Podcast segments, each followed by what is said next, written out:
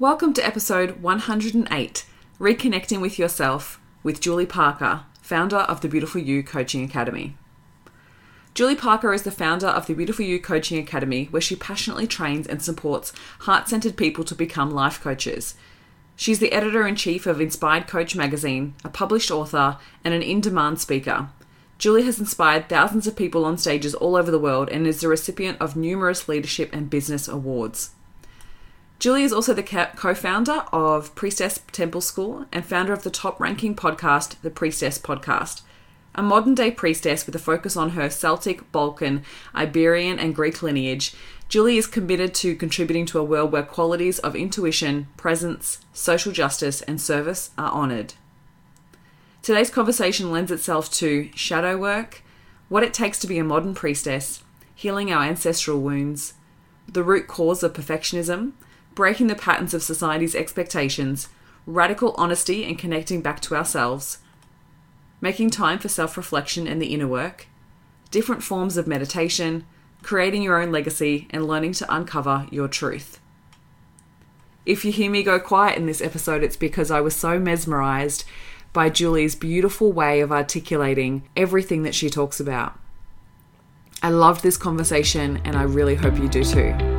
The Next Level Life podcast by Christine Corcoran is for all heart-centered entrepreneurs who want to uplevel their mindset, motivation, and business to make a positive and meaningful impact in the world today. So if you love what you do and want to hear from inspiring thought leaders and successful business owners, where we have real conversations and real connections, then this is for you. I want to assist you in finding the clarity and awareness you need to uplevel your mindset and set your soul on fire to take massive aligned action in your business so you can take your life to the next level. Ready to get started? Let's go.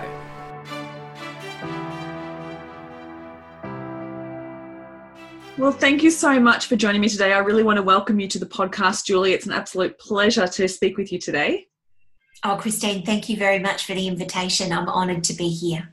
I am genuinely so excited, and I have butterflies in my stomach because I'm really just I just know how good this conversation is going to be. So I really want to um, start off by allowing you to be able to introduce yourself to to my listeners and tell us a little bit about you and your journey with Beautiful You Coaching, but also your journey as a coach. Oh my goodness, Christine.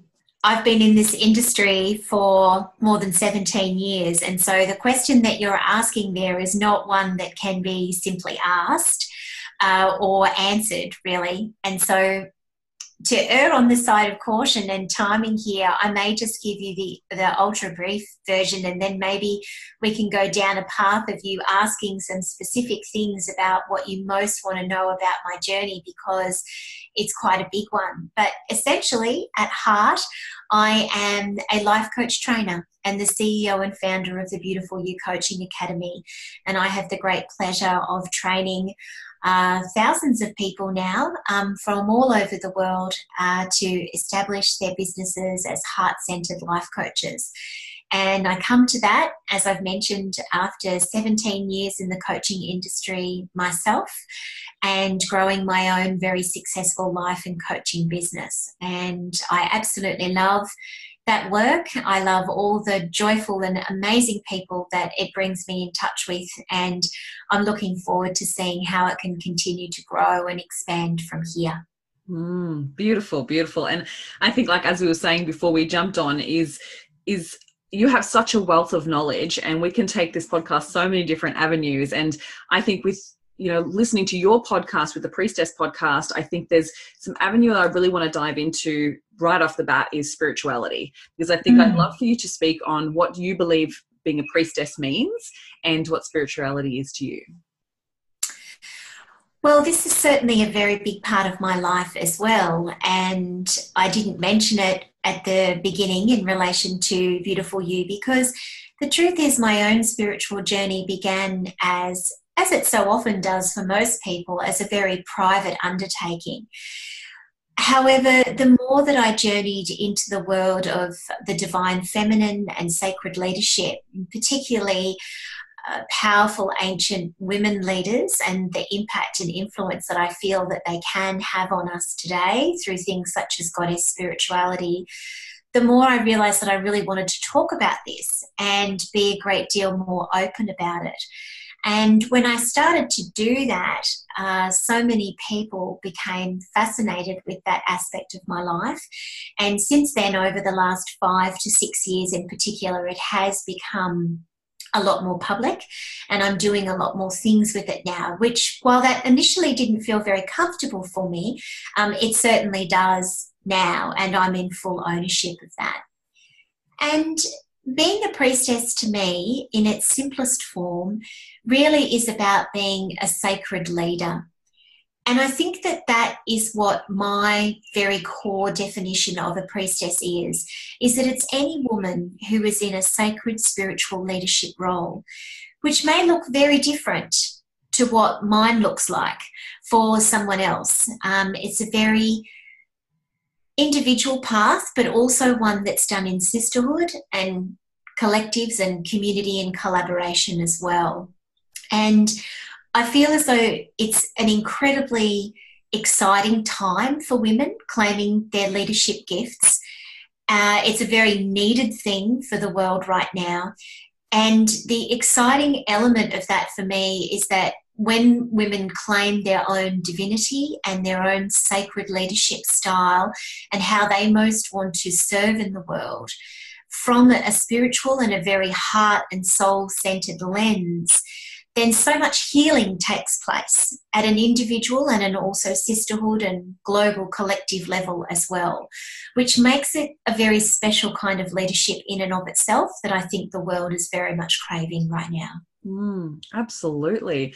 And I would imagine over the many years that you've worked from this space that the I just can't imagine what you would have seen, like the journey that you would have seen the consciousness of the world take on and how exciting it is. Like, I totally agree with you. It is really exciting to see so many women's circles and so many women getting together and uplifting each other and supporting each other to be to be amazing leaders. And we are seeing so many feminine leaders step up and really own that space. When you think about the consciousness and how that's evolved, has there been anything really fascinating that's you've noticed over the years? Oh, so many things, Christine, you know, so many things. I'm, I'm right in the heart at the moment of writing a book about the modern priestess. And in particular, there's a very significant part of that book at the start that talks about ancient wisdom and how women of ancient and past times who were priestesses in their own right and also goddesses that have been worshipped over time, the truly remarkable skills and gifts that they had. And the fact of the matter is, is that these skills are no different to what women today have. And I think that a lot of people find that surprising. Were they used in different ways? Sure, you know, ab- absolutely, you know, from hunter-gatherer times and before. Uh, it's a very different world right now. But the skills and gifts of, uh, you know, second sight, intuition, healing, holding space, and so many others are gifts and skills that women have held inside of them for millennia.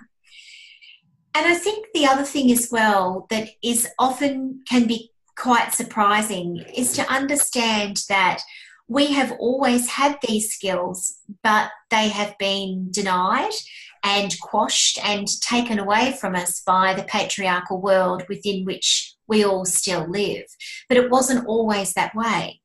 And I think a lot of women don't necessarily realise that. You know, once upon a time, we did live in a world that was much more egalitarian, was much more balanced, was much less dominant and hierarchical and capitalist and destructive and controlling in its way of being. And women were a very, very significant part of the leadership and community and collaboration of that. But with the onset of the patriarchy and uh, industrialization and so many other things, those things were taken from us. And many women have kind of fallen into somewhat of a, a belief system that it was never ours to begin with, or it's never meant to be. But it was, and we're reclaiming it uh, bit by bit, uh, sister by sister, healing by healing, collective by collective. There is a groundswell at the moment. We have a long way to go, but the reclamation has begun. I truly believe that. Mm, it's beautiful to see. It's beautiful to see. So in regards to those types of gifts that we have as women, which one of those were a challenge for you to develop? Like, was there any one in particular that you really had to work on? Like, was it your intuition? Was it the healing? Was it the holding space? Look, it was the healing.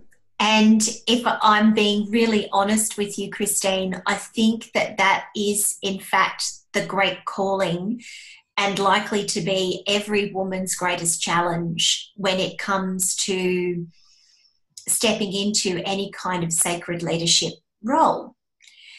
And when I say healing, what I'm really talking about there is uh, shadow work.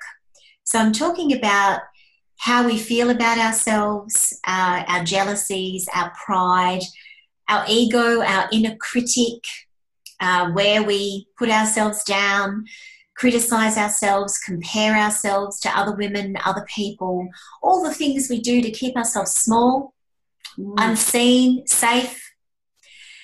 That is the great work of the priestess. That is the great work of any spiritual and sacred leader, is that we must look at these things within ourselves first and continue to do so if we're ever to be able to really honour the position that we may choose to step into of holding space for others, whether that may be as a spiritual coach or a healer or a guide, a psychic, a mentor, whatever it is that our gifts and skills may lead us into.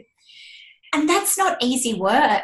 You know, looking at your fears and all the stuff about yourself that you know is true but you wish wasn't, you know, that stuff is really hard and it's really challenging and it's lifelong work. But it, it's so important. It absolutely can be done. And what it does is it just unravels layer upon layer upon layer for yourself of how truly beautiful and light-filled and amazing that you are when you commit to looking at and gently and compassionately healing those parts of yourself that need to be healed for you to be able to continue on this path. Mm, absolutely. And imagine if every person looked towards themselves and worked on their own healing rather than projecting their own pain, it would be a completely different experience of life, wouldn't it?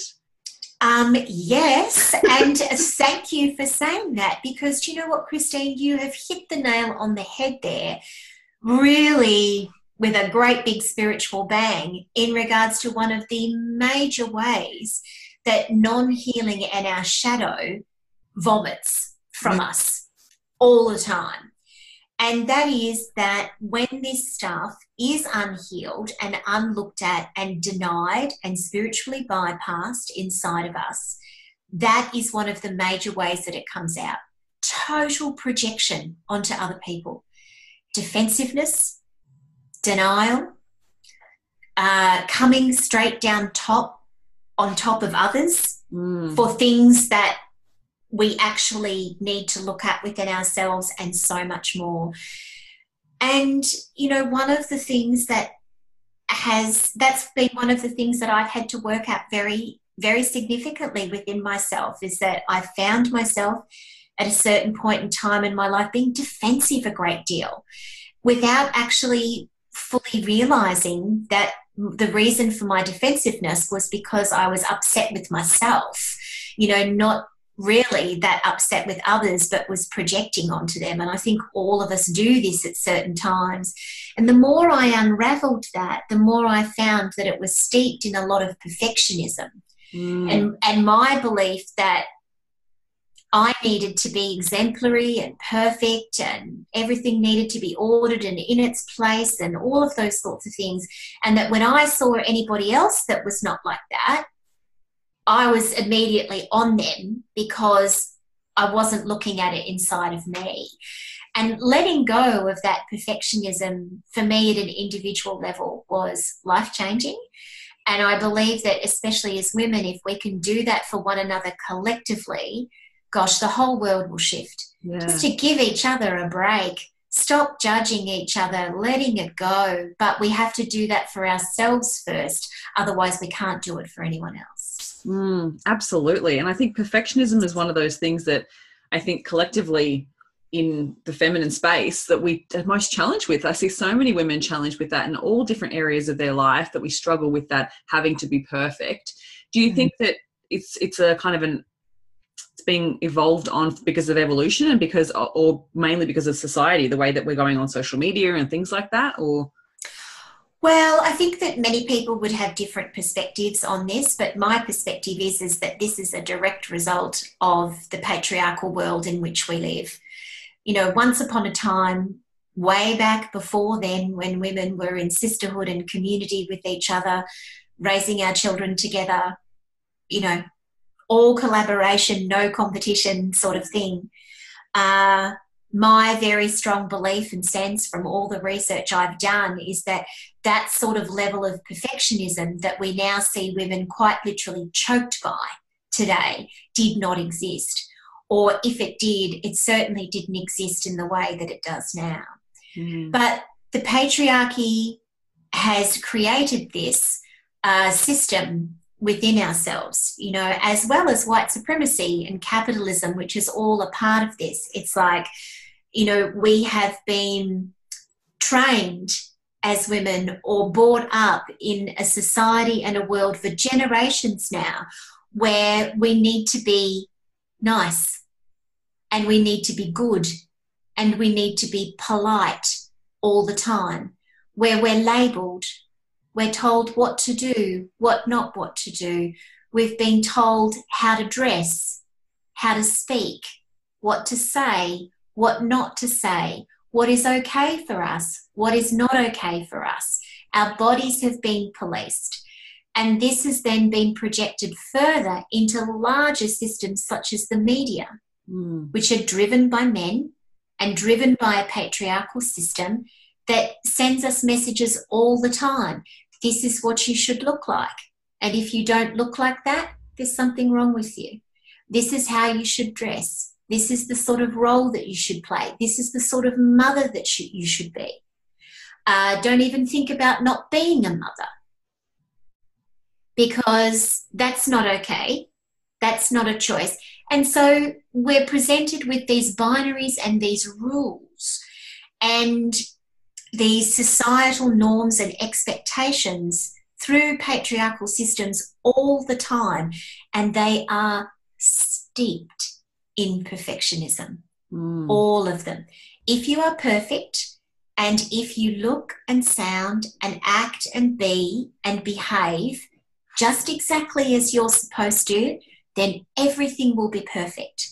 The right man will come, you'll have a beautiful house, you'll have a perfect family, your business will be amazing, you will be loved, everything will be wonderful. Stray from that and there'll be a problem. Mm, you won't In fact, be accepted. Exactly, many problems.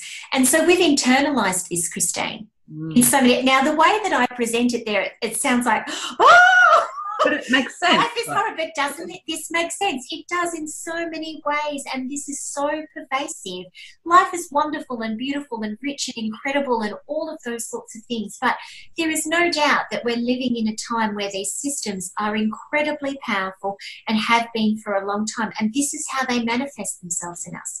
Internalised oppression of needing to be perfect. It's a very real thing. Mm. And we've got to stop expecting that or relying on that to be truth, like looking yes. at it and going and just accepting it as is and that we can't change it, because if we sit back and we're silent, then that's not going to change anything either. We've got to be able to question it and question those beliefs and go, hang on a minute, just because that's what's being said as being right or being accepted or being perfect, is that the way I want to live my life? Because you can have this perfect ideal, but when you flip it around and actually look at your own life, like, it's messy. Life is not perfect yes. at all.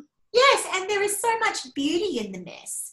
And the way that we will break this in little inverted commas, is by breaking it within ourselves first, while also simultaneously as women seeing this for what it is and going, hang on a second, sister, we don't have to be a part of this. We can actually collectively say no. Mm. Let's not judge each other for the type of mothers that we are or choosing not to have children. Let's not judge each other based on what we wear or what we weigh or any of those sorts of things. We have to break the system. We have to be the ones that say, no, I'm not interested in that. I'm not going to play into that for myself, and I'm not going to play into it for other women either. Mm. Because at the end of the day, it's actually not supporting anything. Like, yep. If you continue to try to be perfect, you're setting yourself up for failure in the first place. Mm-hmm. And it doesn't feel good. That striving to be perfect, perfect or to live up to other people's expectations. I think that's what we constantly do, is we're taught to look outside of ourselves for the answers, when really, if we just looked within, the answers are already there. Absolutely, without question. You're so right. Uh, except that that looking within sounds so beautiful. It's like, oh, just look inside yourself for the answer, you know, and it is in there.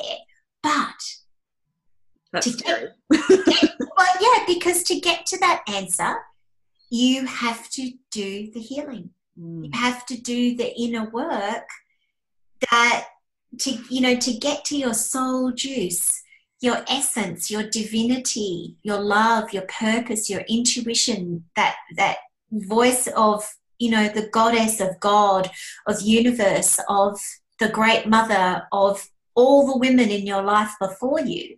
Deep inside you, there's some gates to go through. And it involves this healing and looking at all of those parts of yourself. But the good news is, is that it's always worth it. Mm. Always, always worth it.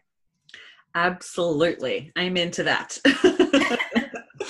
So if there's anybody listening to this thinking, well, okay, well, I don't have any type of connection with myself, that I totally see that's happening out there, but I, and I want to start to do the work, how would you guide someone to start to look at that, to start to look at connecting back to themselves? Well, I think it begins, Christine, with radical honesty and making time to truly be with one's self. Mm. And that seems like a really simple thing, and in many ways it is, but it can also be, in our modern and frenetic and fast-paced world, challenging as well. But none of us have any hope whatsoever of being able to really reach into those beautiful and divine parts of ourselves if we don't make room for it to come forth in our life. Now, some people might find it a little bit surprising to, for me to say as a, a modern spiritual woman and a priestess, but I'm not a regular meditator. What? Exactly. There you go. I have tried to have a regular and ongoing meditation practice, and I realised that it's actually just not for me. And at first, that was something that my shadow really railed at me about. I was like, you can't do it. This is, you know, it's like, come on, come on, you can't be serious, all that stuff. But I've actually realised that my inner time and inner world is something that I need to ask myself about every day. What is it that I need? Do I need to have my me time, my quiet time, my inner world and reflection time, meditating? Or is it that I need to be in the garden, which is just another form of meditation? Mm. Or that I need to be at the beach, swimming, uh, in the ocean, which is just another form of meditation? Or do I need to be outdoors with my pets, playing, completely present and focused on them and just being joyful and in the moment, which is just another form of meditation? And when I learned those things for myself, that's when deeper portals into what I truly needed opened up for me. And there are so many other examples I can give you there, including journaling, listening to deep meditones, meditation tracks, um, gentle music, so many things. When we make that time and space for ourselves and whatever works for us, and we just simply be with ourselves. And even a question that I can give your listeners to ask themselves is just simply, what would you have me know? Love that. What would you have me know? Or how can I be of most service, best service to myself today? See what comes. Have pen and paper nearby and keep doing this with yourself over and over again. And what you will find when you do that is that you will have thoughts that will come up in your head that present to you things that you need to look at. And it may be fears around money or love or a sense of lack or something that is persistently worrying you, um, weighing heavily on you, causing you to stop or causing you to start over and over, but not completing again and again. And it's when you slow down and you start to pay attention to those messages uh, that you will then begin to learn what it is that you need to pay attention to. And the more that you then pay attention to that, the more the information will come to you around what you need to do in relation to that. And you might need to do many, many things. You might need to stop doing something. You might need to end a relationship. You might need to reach out to someone. You might need to shift or change something about how you eat or sleep or move your body. Uh, or do so many other things that may be the beginning of what that healing is going to look like for you. Mm. That's it. Like, it's just literally asking ourselves what we need, because so That's much right. so often we don't create the space for that, and we, we don't even ask ourselves. Like, we were talking at an event the other night about, like, how often do we stop and ask ourselves, like, what do we want? Exactly. We're so often just keep go, go, go, and we're focused on being superwoman or achieving the next thing and the next thing and the next thing without stopping and thinking, okay, is this actually what I want? Or am I just doing this based on other people's expectations or mm-hmm. society or whatever else is going on around me? We're not, we don't check in with ourselves much anymore. Hey. Exactly. Yep. You're, you're exactly right. And so we cannot expect all of our wonderful divinity to come forth and speak to us if we're not checking in with ourselves at an absolute minimal level. Mm, you know? Yeah, exactly. It's like, you must listen to yourself. If you want to heal yourself, if you want to shine, if you want to do anything of really deep significance in your life, you know, the, the messages that get sent to us is that, well, you've got to buy this and go to this and do this, and you know what? There may be a book or an event or a podcast or something that, yes, you should listen to and is important for you to listen to. But none of it will trump what it is that you need to do in relation to asking yourself inside mm. deeply and reverently, what are your next steps? Mm, absolutely. Totally feel that. So I would love to know, with everything that you've already achieved and what you're creating with Beautiful You Academy and everything of what's what you're focused on next, and you're working on um, the the temple school as well. When you think about your legacy and what you want to leave behind, what's what's your mission? What's what's on on the path for you? Hmm. One of the things that the Priestess Path has taught me is that your life is your legacy. That it's not really something, I no longer believe that it's actually something specific that you do. You know, I, I could sit here and tell you that, you know, my legacy is to train incredible, wonderful life coaches that go out there in the world and make a difference in people's lives, which I know that they do. Or that my legacy was to be a spiritual leader for women. But And those are a part of it, because those things are a part of my life. But what I've really come to understand, Christine, is that our entire life is our legacy. Our entire life is our message. Our entire life is our mission. And so for me, that involves being a stepmom, being a daughter, uh, being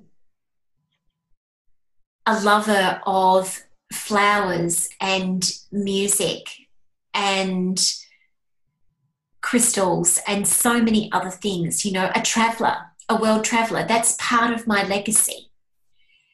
And so many other things as, as well. Um, you know, I've just started making recently sacred medicine dolls.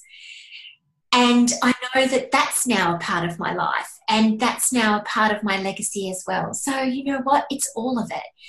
And I would love to encourage anybody that is listening to, if it resonates with you, it may not, which is completely okay, but to maybe take on board that your legacy really is not something that you do. It's actually who you are. Mm, mm, absolutely. I love how you break it down to such simplicity that it's not about anybody else. It's just how you're being. Like I just, I love how you just brought that all back down to oneness. Like mm. beautiful, beautiful. So is there any other spiritual gifts that you're working on for yourself at the moment? So is there any of those that you're sort of challenged with at the moment that you're trying to develop? Oh, that's a really wonderful question. I think that one of the gifts that I'm always going to be working on, even though I feel that I have it already, it's something that I'm constantly sharpening. And that's a deliberate use of that word. And that is the skill of uh, clarity. One of my great skills as both a coach and a priestess is that I have the ability to help people cut through mess. I have the, the ability to help them get clear by asking them very powerful questions that are designed to help them drop away all of the fuzz and the noise from around, to be in a space where they can get really clear about what it is that is most important to them and what they most need to do. Now, within spiritual language, we, um, not necessarily coaching language, you know, it's called getting clear, clarity. Um, if you were to think about it from a spiritual perspective or a priestess perspective, it's, it's the archetype of the initiator, or the transformer, the sword wielder. It's like, how can we literally cut through the crap, slice it, to get to the real heart of what is happening here? That is a skill of mine, but it is one that I am constantly wanting to maintain and hone for people, because I've always felt that it has the power to be able to help people transform quickly, Uh, if necessary, and, and to then get to the heart of what they really need to do. I think the other thing on a more practical level, Christine, is that I am wanting to expand more into my powers of ceremony and ritual. I know other priestesses that this is very much their dominant gift or gifts. It's not mine, and it's something that is now calling me at the stage that I'm at to work on and become more powerful in. And so I think that's going to be something I'll be looking at for myself in the near future. Mm, awesome. Awesome. And there's so many ways to do ceremony. I think it's so, it can be so unique to individuals as well. Very much so. Yes. Yeah. It's a very personally powerful uh, presence that someone has. And one ceremonialist is never the same as another. Mm, so true. And I love how, like, talking about getting all the clarity and getting clear, like that's something that's I'm I'm so passionate about as well. And it's so fascinating. I'm, I'm not sure if you think the same, but I find it so fascinating on how complex we can make a problem. Like, as a human being, we can complicate mm-hmm. things so radically that we almost are talking ourselves out of it, right? Like we're almost creating so many barriers for ourselves that we really don't believe in our own power. Like we really don't believe that we have the ability or the confidence or the certainty about our abilities to achieve something, right? Like we create all these stories around it without looking at actually, this is what I'm good at, or this is what I'm, what my power is. So why not lean into that? Where do you think that comes from? Well, that's our ego. You know, what, what you're describing there is our egoic mind, uh, creating barriers and challenges for us. And our egos are not a bad thing. You know, this, this is where our fear, jealousy, pride, smallness, criticism of self, and, and so many things come from. And we can think about it from the perspective of, oh, it's horrible, I'm horrible, all of those sorts of things. But really, it is such a portal of power. Because if we learn to get to the point where we go, okay, uh, this is a part of who I am. This is something that I'm thinking. It does not necessarily make it truth. It does not necessarily make it real. It does not necessarily mean that it's going to happen, but I'm thinking it. It's coming to me for a reason. Why am I perpetually comparing myself to that woman? Why do I, whenever I am on the crest of something really big, all of a sudden start to talk myself out of it? Mm. Why, whenever I think about shining a spotlight on myself, do I come up with all the excuses in the world to not do it? And if we can reach a point where we go, okay, hello, this is happening again. Well, this is here. I wonder why. To, to look at things with compassion and curiosity and go, what is happening here for me? I wonder why this keeps coming up. Once again, coming back to that point of making space for oneself. What do I really need here? What is this actually all about? And so often when we do that, Christine, what we uncover is the very real truth that so many of us usually only experience significant fear where we're on the precipice of something incredible, and therefore it's nothing more than a sign that you're on the right track and giddy up, on your go, on your bike, saddle up, head off, everything's good, no need to stop, where you go, sort of thing. Or that whenever we're thinking about stepping out into something big or shining a light on ourselves, that we get a little bit concerned about being so public and seen and shining, and that we start to think about what will people think, what will people say, you know, this is going to be a bomb, people are going to criticise me, and all that means is that you're worried about what other people think, which you can't control, and that you're not concerned enough with what you think.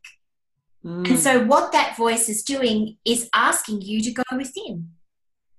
What do you think? What's this really all about? How much do you want it? Oh, you really want it. This is really big. This is part of your legacy. Oh, okay, great. Saddle up, on your bike, giddy up, get going. Do you know what I mean? It's like yeah. we, we can deconstruct these things for ourselves if we stop and breathe and give ourselves the time to feel into it and stop thinking about the fact that if our head says, oh, you shouldn't do that big, beautiful, wonderful thing, that that then means that it's true. You know, this is about discernment.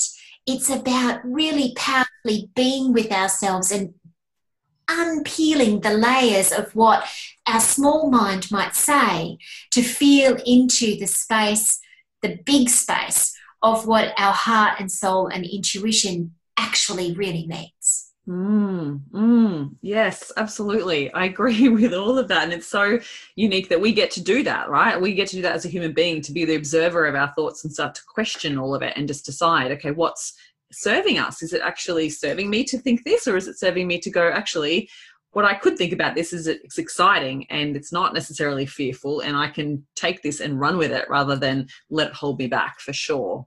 Mm-hmm. Yep, absolutely, without question. Yeah. So I'd love to know, is there any any patterns that you see in, not necessarily society, but I guess in your coaching clients and, the, and your coaches that you coach, is there any like major lineage lessons or generational lessons that are coming up for a lot of people that you're starting to notice is something that these key lessons that we need to be able to overcome so then the rest of the world can evolve? Does that make sense? Am I asking that clearly? Yeah, it does make sense. I mean, I wouldn't necessarily say that this is something that I see within coaches. You know, lineage and ancestral work is very much more something that's done within my priestess uh, realm. And I think that in that work that I do with women, one of the dominant things that does seem to come out is fear of voice and speaking up, taking up space, mm. and really shining. And that is no wonder yeah.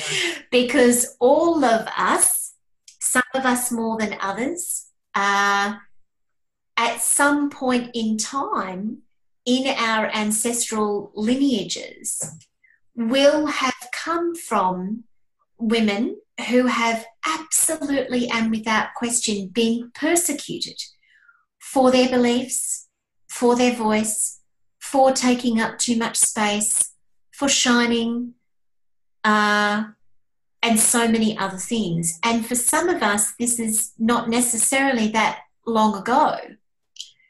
You know, we may have had grandmothers or great-grandmothers that, you know, well, my grandmother, you know, when she was born, women did not have the right to vote. And so that, even in and of itself, is a quashing of voice. Mm. And only two generations later, we do have the right, well, one generation later, we did have the right to vote.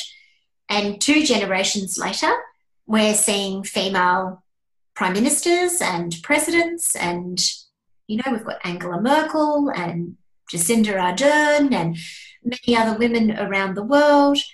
We've had a female prime minister before here in Australia, and but still, but still many of us can carry a lot of fear uh, that is somewhat D N A'd mm. around this. And the big way through it, Christine, is just to keep doing it. Yeah, absolutely. Again and again and again. And to believe without question that we do have a right to take up space, that our beliefs and values are important, that feminine principles of leadership matter and heal, and so many other things. Uh, but that's probably the big one mm. that I see for many people, many women. Yeah. yeah. Oh, I totally agree with you. It's something that I was speaking to about a couple of weeks ago, because I went to a major event that was doing a tour around the, like the nation, and they had majority men speakers and then they had one female speaker, and they actually Ugh. didn't allow her, like she didn't own the stage. She was interviewed by another man about her husband's achievements. Oh, wow. Oh, mm. I was so, I was so annoyed. Unacceptable. You know, that sort of stuff in this day and age is just, honestly, well, I could go off on a whole tangent about this, Christine, but it is completely unacceptable. And we have to say no more. And it's exactly the same as significant lineups in conferences that are also all white as well. True. Because we're living in an extraordinarily diverse, incredible world right now, in all countries of the world, Australia, the U S A, Canada, the U K, Europe, everywhere. And still we continue to see at these conferences as well that the dominant voice is is white. Mm. And it's it's unacceptable and it's wrong, and we have to change it. Uh, we we must change this. It's it's part of the calling. It's mm. part of sacred leadership today to break down these systems of white supremacy, patriarchy, uh, all of it. It's all integrated and intertwined together, and it's time. It's time for it to be busted wide open. Mm, I agree. And I, I view it as using it as power, or a reason why we need to speak up more, and the reason yes. why more women need to be sharing their message and sharing their stories. And it's interesting, like I run events here in Brisbane, and struggle, I struggle to find female speakers, but there's so many men speakers that contact me regularly to want to speak. And it's like, where are the women? What's going on? And well, that is a very good question, if I could say that. So there, there we have a perfect example of, in many ways, male and female conditioning. Okay. So the patriarchy upholds men as, you have a right to speak. Yours is the voice that matters most. You can take up space. You are a leader. And so as a result of that, we see time and time again that men are much more willing to put themselves forward. Mm. Much, much more willing. To you, who runs, from what I know, female-centric events. Right? Right? Okay. But that doesn't matter. That doesn't matter to them. It's like, oh, I still think, and you know what? I love men. I'm yeah. married to the most wonderful man in the world. This, we're talking about systems here, right? Yes. And, and right. Whereas women are not sent those same messages. You must keep yourself small and in the background, and you're the supporter, and all those sorts of things. So it's no wonder to me that you don't receive as many invita- as many offers of as many women that step forward that say that, you know, they want to speak um, at one of your events. And that just means for you, Christine, that as a curator of such events, that you need to work harder to find the gems yeah. that you need to look for. And by the way, if you ever invite me up to Brisbane, I'm there. Absolutely. Absolutely. I would so come speak for you. Thank you. Yeah, it's so true. And I do, and I do. I go out there and I look for, for women speakers, and to find what their stories are, and to mm. you know, bring that out into the environment. So then it gives the permission for other women to also step up and, and yes. speak the truth. Because I think that that's one beautiful thing that we do get to do, is that the more we share our story and the more we step up and speak out, then we're giving more people more people the permission to go, hey, I can do that too. Absolutely. It's it's leading by brilliant example, which of course you do so beautifully. Thank you. So do you. Absolutely. So I would love to know, is there anything that you would like to see happen within the coaching industry, or as it starts to evolve? Because there's so many more coaches coming to light, which is amazing. I'm starting to see so many more incredible coaches to really step up, which is awesome. What would you like to see happen with the coaching industry? Well, I'd love to see the death and end of social media and online advertising that promises people that they can have a successful, thriving six and seven figure business in thirty days. Let's let's maybe uh, let's maybe start with that one, because Christine, when I first started out in this industry, that didn't exist, and it has been there have been many many wonderful things that I have seen change and evolve and come into the coaching industry in my seventeen years. One of the major ones being the number of women mm. that are that are now coaches and coaching. Big, big tick for that. Extraordinary. I think women make the most in, in, incredible coaches. Uh, the different areas of niching, and uh, especially very, you know, personal-based coaching around people's spirituality, learning to love their body, developing confidence, their sexuality, so many things. Beautiful, rich, wonderful, deeply personal work with people, which again, I think women are so loaned towards as gorgeous. But there's a lot of shonky and shady marketing out there. And the more that coaches have, and the coaching industry has developed, the more that we have seen a lot of people directly marketing Mm. towards coaches and promising things that they cannot deliver. And, and so hard, right? It, yep, it's hard. And it's very, very hard, especially for new coaches, to wade through what is real, what is what is fallacy, what is spin, what is marketing, and what is genuine.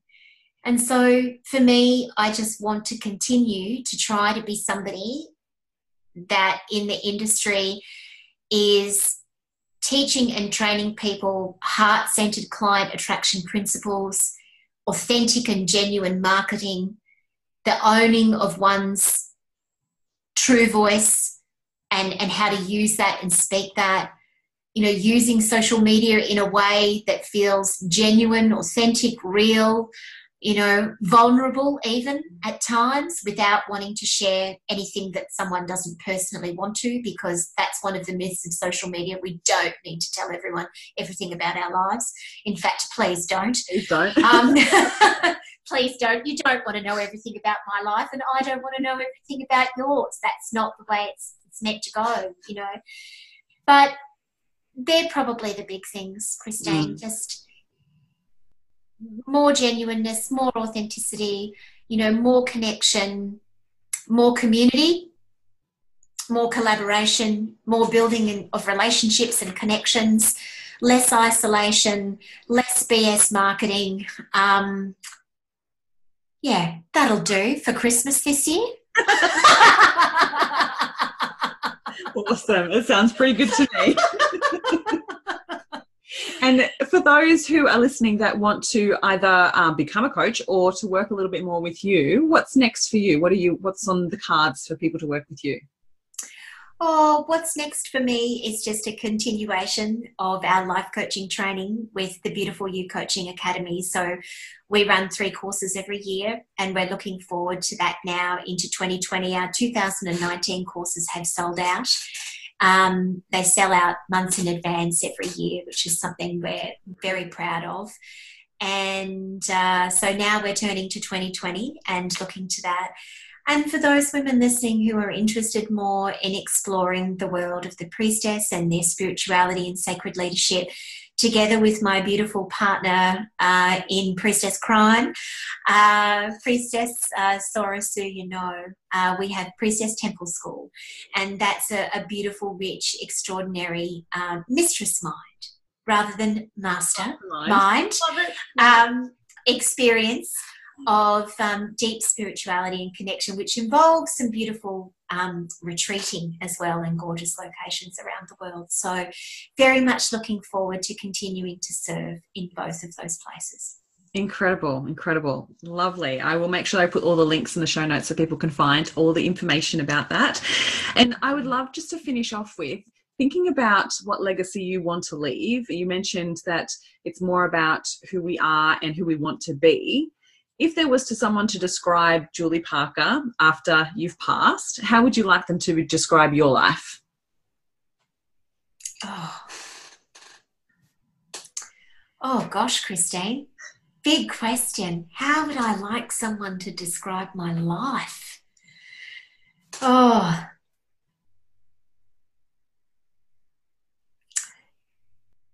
you know, I just, I, that is, that, that feels like the most expansive, extraordinary question that I'm really not one hundred percent sure to answer. But the thing that is coming to me, if I'm just breathing and feeling into it for a moment, is that my life helped people to, in some way or another, come home to themselves.